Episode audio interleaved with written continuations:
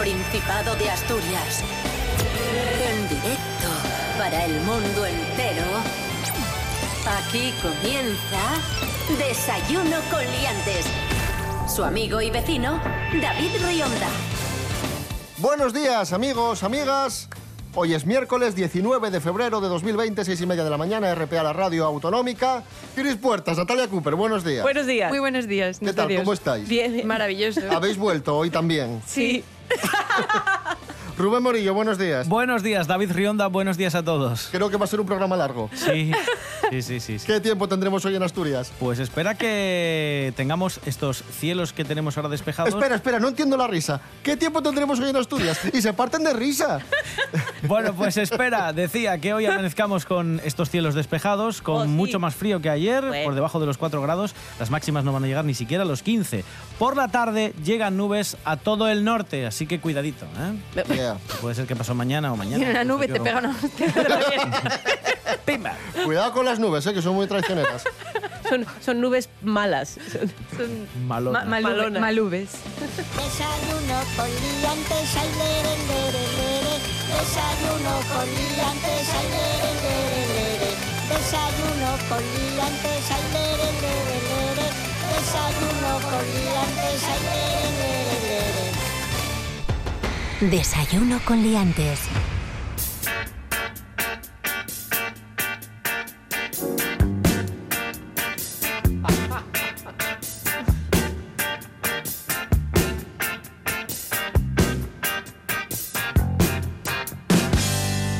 Comenzamos con una historia muy bonita que además tiene que ver con Cris Puertas. Ay, qué bien. Y es la historia viral, que se ha hecho viral en toda España, del niño avilesino que detuvo un partido para defender a la árbitra de los insultos machistas. Me encanta ese niño. Y tú conoces a este niño, ¿no? Sí, yo le doy clase de teatro. Es alumno mío. Y yo estoy orgullosísima. Bravo. Orgullosísima. El tema es del estadio. Ojo, cuidado. Y le preguntaron, le preguntaron, ¿por qué hiciste esto? Y el chaval contestó muy bien, con una madurez insólita para un niño tan pequeño. Y para algunos adultos. También, Sí. también. Sí, sí. Cuando vi que la árbitra empezó a llorar, eh, vi a los padres que estaban gritando a la árbitra y les dije que se callaran, por favor, y que no le hagan más llorar a la árbitra. Eso ya lo veo en muchos partidos y ya me cansa y, bueno, no quiero ver eso más. Con los guajes delante no puede haber eso, no puede haber esas cosas y al árbitro pues como que le hace esto. Recordemos que está recibiendo insultos por, padre, por parte de los padres. Sí, sí, gente De los padres, no de los claro, no. niños, claro, claro. Claro, eh, esto es muy importante señalar que, que los padres a veces van a ciertos sitios eh, con un montón de frustraciones personales de ellos que no tienen que ver con sus hijos Sí. y no puedes insultar a una, a, a una chavala o a un chaval de 20 años que esté arbitrando un partido. Que Ni a hijo- nadie. y a- eh, encima en presencia de tus hijos. Es que me parece terrible. Es todo mal. Me parece terrible. Y me parece que, que alguien de 11 años afee la conducta, o sea, debería caérseles la cara de vergüenza a todos. Sí. Y no solamente los que estaban en concreto en ese partido y en ese lugar, sino a esto Todos los que lo hacen. pasa en todas partes. Yo- Entonces, propósito de enmienda, no ayudáis a vuestros hijos en absoluto. No.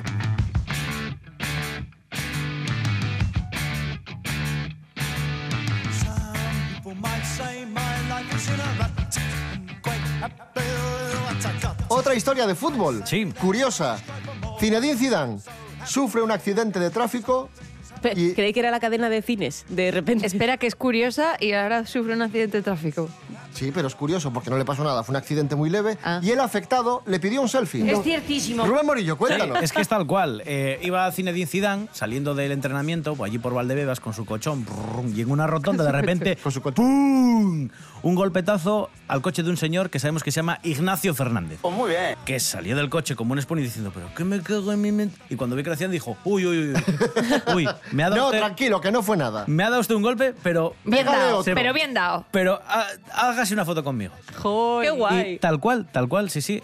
Por Qué cierto, guay este señor era... Buen hombre, claro. El, el- el señor este Ignacio Fernández, ga- gallego, dijo, pues bueno, pues bueno, pues podría haber sido peor o no, pues, pero vamos a hacernos un selfie. Y se hicieron un selfie y el hombre quedó encantado. Tiene una historia Kit Harrington, el de Juego de Tronos, con una multa. eh, en- bueno, es un poco spoiler, pero, pero es de una temporada intermedia, no es del final de la serie. ya Eh, lo ha visto todo el que lo iba a ver. Yo creo que sí, pero por si acaso, es su personaje muere en una temporada y en la temporada siguiente, durante el rodaje, había rumores de que él estaba por allí. Y no se sabía si estaba por allí porque su personaje de algún modo revivía o estaba por allí porque tenía amigos en Belfast. O anda las cartas. eh, o con la novia. No se sabía muy bien qué es, por qué estaba allí, pero había rumores de que su personaje revivía de alguna manera.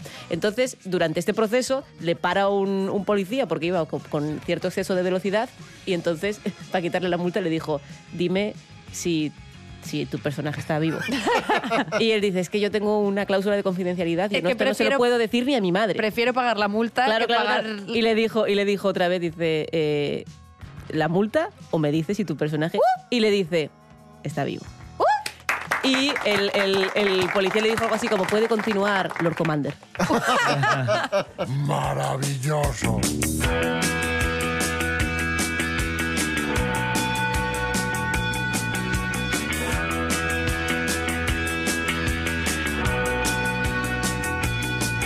Tiempos nuevos, tiempos salvajes.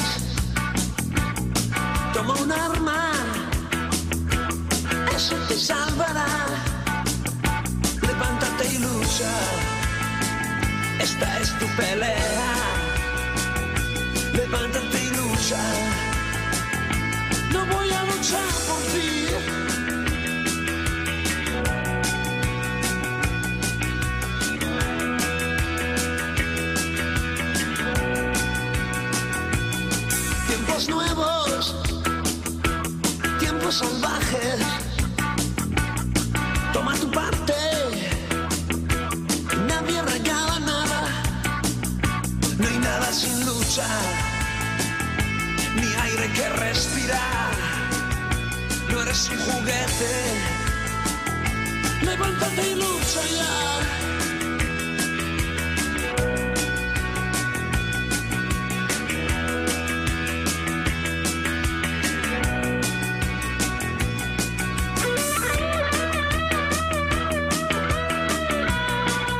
Ahí sonaban los ilegales, tiempos nuevos, tiempos salvajes. Atención, noticia.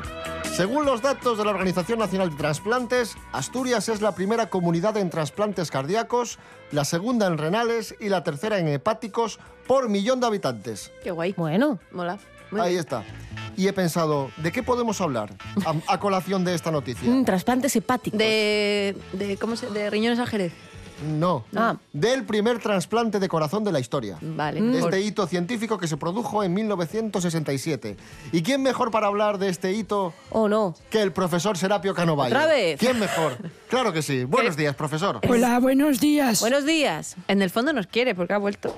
Pues, ¿Qué nos, qué nos va a querer, hombre? Sí. Que no, que no, que no. Que sí, que sí. Que no. Que te veo yo los Que ojitos que el nos miras. odio máximo es poco. Este es el típico que se te cuela en la limerca, que, que acelera fuerte ahí, sí. ¿Pero qué, di- ¿Pero qué dice esta señora? Profesor, vamos a hablar del primer trasplante de corazón.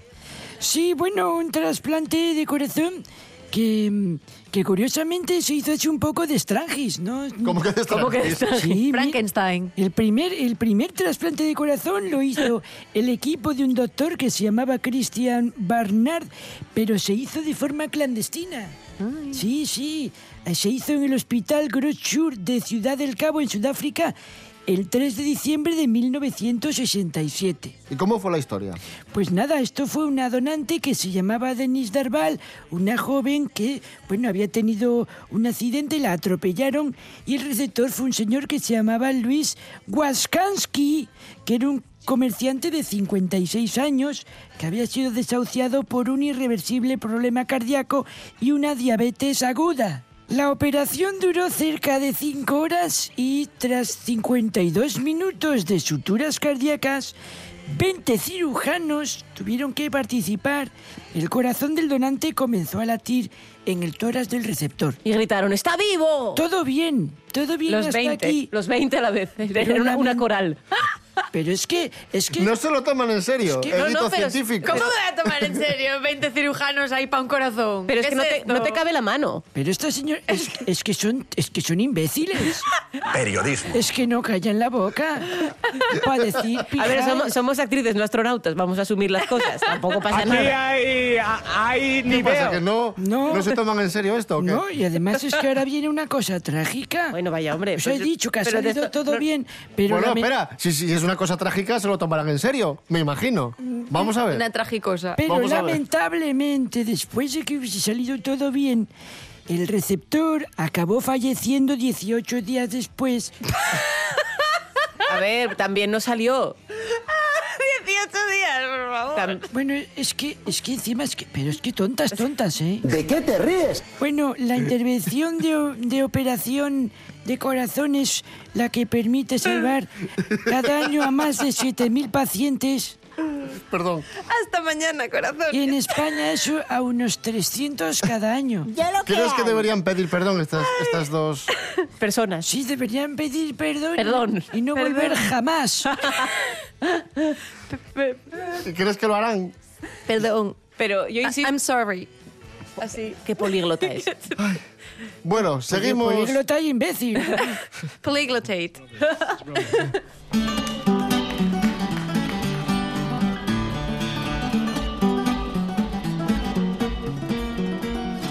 Continuamos amigos, amigas. Voy a dar paso a, a otra noticia que tiene que ver con la muerte, porque es lo que toca. Y tenemos un estudio que demuestra que el cerebro se bloquea cuando pensamos en cosas trágicas y sobre todo cuando pensamos que nos vamos a morir.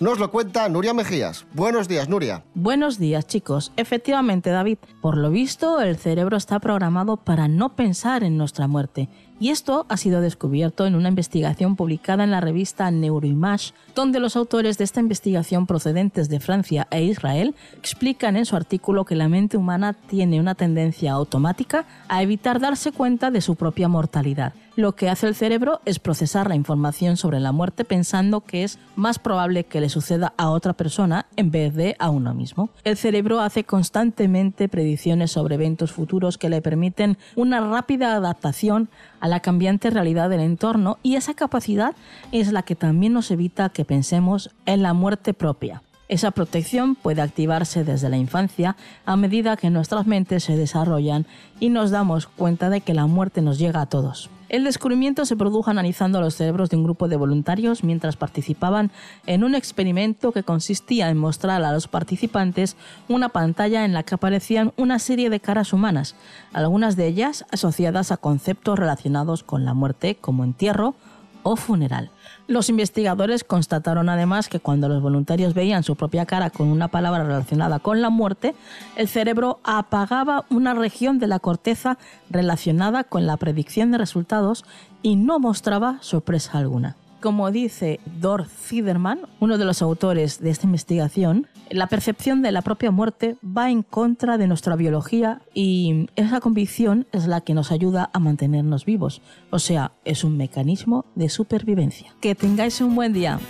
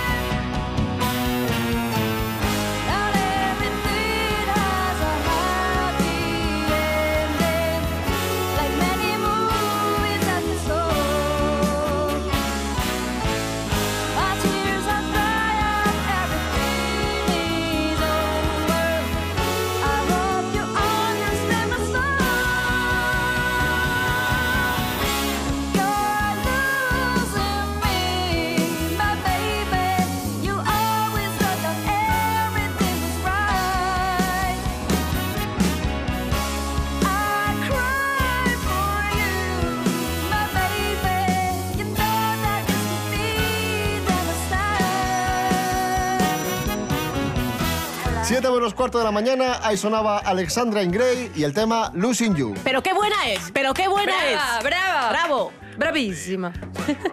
Políglota. Es que hoy estoy así.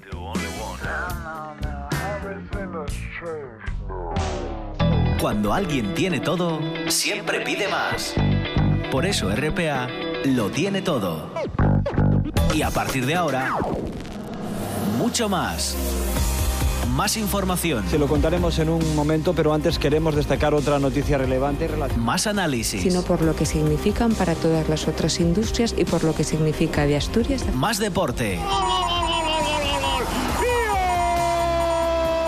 Más humor. Espera un segundo Quiero que estoy, las, las noticias, estoy leyendo un poco a ver qué ha ocurrido con... porque son muy noticias y mucho noticias.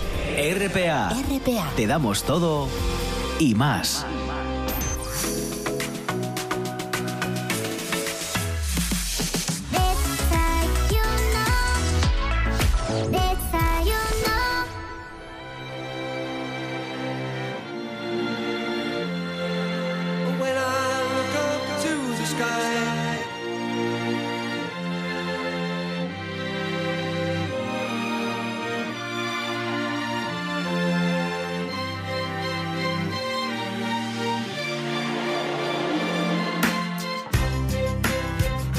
Hablamos a continuación de confusiones, varias. Confucio fue uno de los que inventó la confusión. Primera de ellas, atención.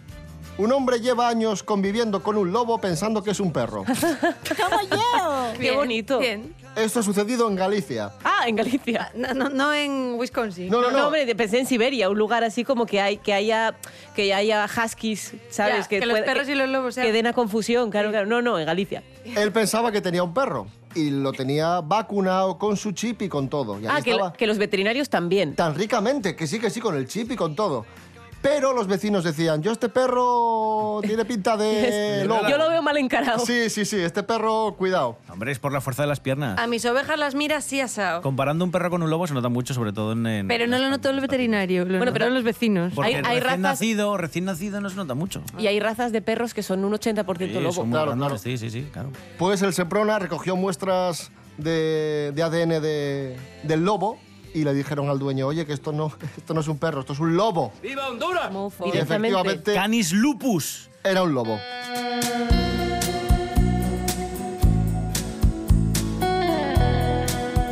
Tenemos otra confusión. Es que sabemos de libros, La cuidado. mía. No, aparte. Que no te enteras. El actor madrileño Adrián Lastra se ha quejado amargamente en Twitter. Amargamente. Sí, Sí, sí. por los tweets que le llegan. Eh, Que, Que no- gente borde en que Twitter. no van a él. No puede espera, pasar. espera, A ver. que no van a él, Ah. que van a la política Adriana, Lastra. Ah. Solo hay una de diferencia. Acabáramos. Y entonces ha escrito, dejad de machacarme, que no soy la del PSOE. Ay, pobre. No sé qué es peor. ¿eh? Pobre. Que te- o sea, que te lleguen los tweets malos, los tweets malos de, de otra persona a ti, o que nadie sepa quién eres siendo actor, que ni se den cuenta de que. O que no eres- lean. Porque caray, o sea, cuando mandas un tuit, lo Pero la mínimo foto es- será un señor. Claro, es que es él, es él. Pues eso. Y le dicen, dimite, dimite. Y él diciendo, ¿pero qué me estáis diciendo? Sí, sí. Ya lo A mí que me hay. gustaría bastante. ¿no? Natalia Cooper, la de Vox. Empezaran a llegar cosas de esas, me encantaría. Pues- hay, una, hay una actriz que se llama Adrián Barbó, Ah. que a mí me hace mucha gracia porque me recuerda a Adrián Barbón. Pues la propia Adriana Lastra se disculpó ante Adrián Lastra y le dijo, le, escribió en Twitter, Adrián, te pido disculpas en nombre de mis trolls. No son los más listos, la verdad. Bien utilizado. Sí, sí. Pero claro, disculpas, disculpas, ¿y qué va- vamos a hacer? No, si puntada van a seguir, o sea que tampoco... No dio puntada sin hilo la señora. Pero me gusta mucho la, la- la ceguera de la ira.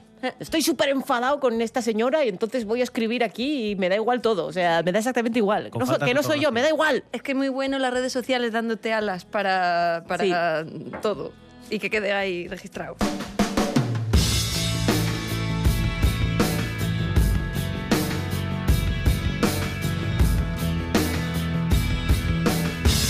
Todo lo que contamos en este programa es verídico porque estamos en contra de las fake news. De hecho, muchas veces hablamos de fake news Noticias falsas. y desmentimos efectivamente Mm. noticias falsas.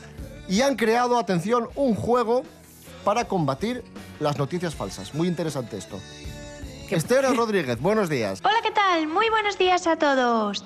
Pues sí, David, Como bien dices, las noticias falsas son un problema global que tenemos que ayudar a combatir. La mayoría de las personas son incapaces de distinguir un bulo en Internet. Y además, presentar pruebas de la falsedad de estas noticias no tiene buenos resultados, porque una vez que alguien se ha creído un bulo, es muy difícil convencerlos de lo contrario. Además, a esto hay que sumarle que no es fácil encontrar soluciones sostenibles para el problema de las fake news. Pero, sin embargo, parece ser que han desarrollado una vacuna psicológica para combatirlas. Mira, os cuento.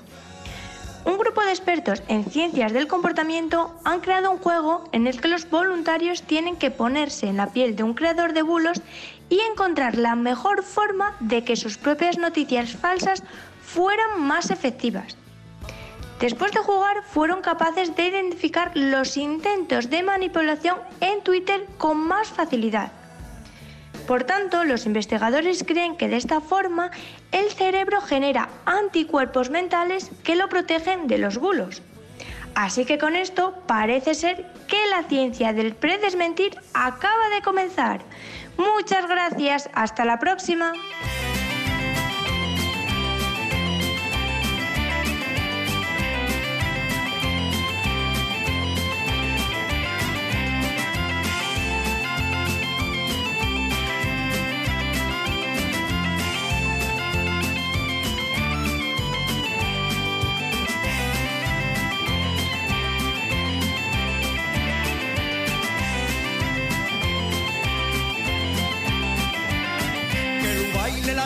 Que va a empezar, que estamos de fiesta en el lugar, que los jóvenes del pueblo quieren bailar y tienen ganas de simielgar.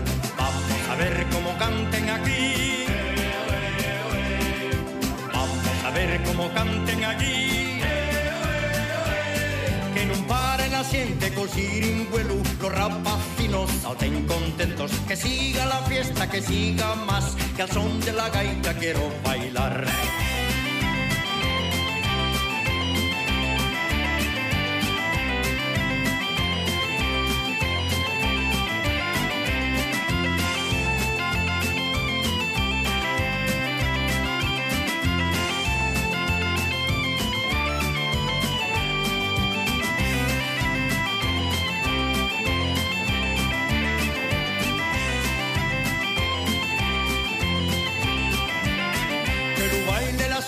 Con alegría, que estamos todos de romería. Que suene la gaita y el tambor, que la policía y lo mejor. Vamos a ver cómo canten aquí.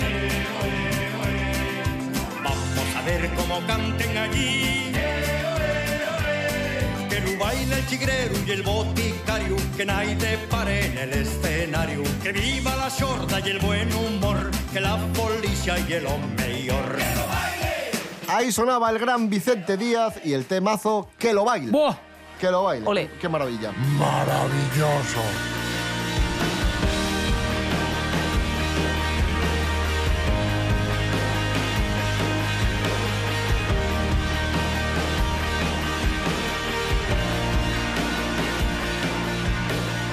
Bien, vamos con más noticias mm, así de las nuestras.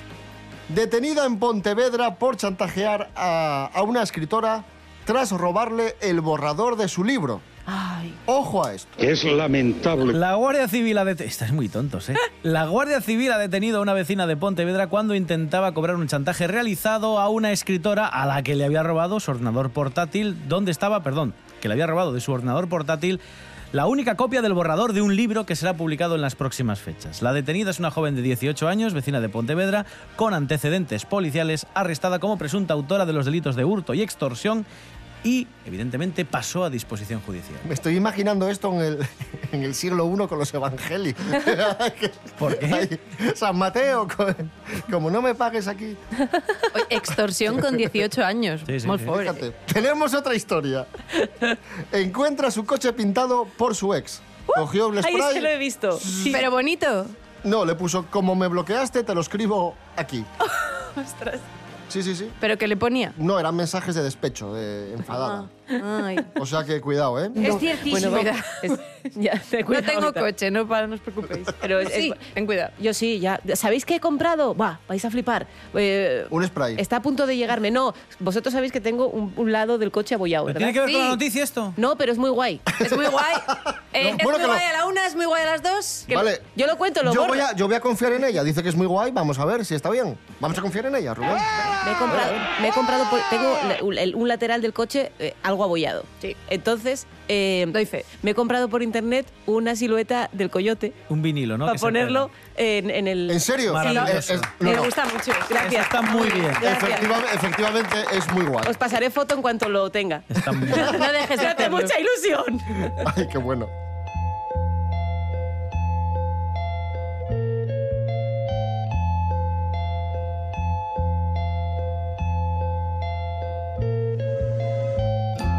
¿Sabéis cuántos usuarios tiene WhatsApp? Eh, 100. Mi- millones. Es muy cómico. Muy No, cómico, no lo sé. la verdad. 2.000 millones. WhatsApp ha alcanzado los 2.000 millones de usuarios. Nos lo cuenta Jorge Aldeitu. Buenos días. Muy buenos días amigos. Los smartphones ya están a la orden del día, quien no lo tenga es muy raro y el que no tenga WhatsApp también es un poco rarito porque seguir mandando SMS previo coste teniendo WhatsApp que conectándote a una wifi o pagando una tarifa móvil barata lo tienes es también raro. Así es que WhatsApp acaba de llegar a los 2.000 millones de usuarios en todo el mundo y es que la verdad que somos seres muy comunicativos y nos encanta estar todo el día conectados con nuestros familiares, nuestros amigos, nuestra, nuestro, hasta nuestro jefe. Estamos hablando con todos por WhatsApp y es el método más fácil y sin vernos la cara. Este anuncio de tantos usuarios ha sido aprovechado por la competencia para criticarlos duramente, sin embargo WhatsApp quiere recalcar que cada vez eh, son más seguros, que los mensajes están cifrados en todo momento y que como tal son mensajes privados.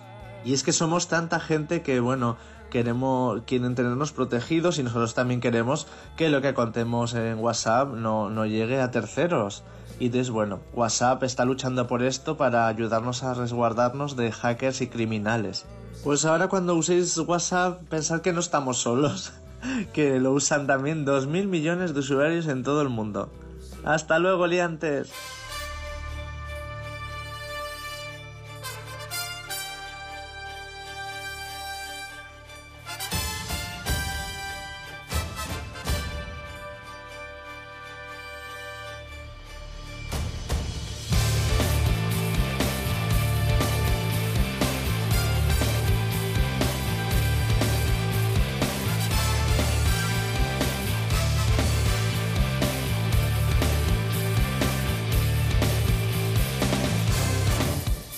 Nos vamos, amigos, amigas. Sí, adiós.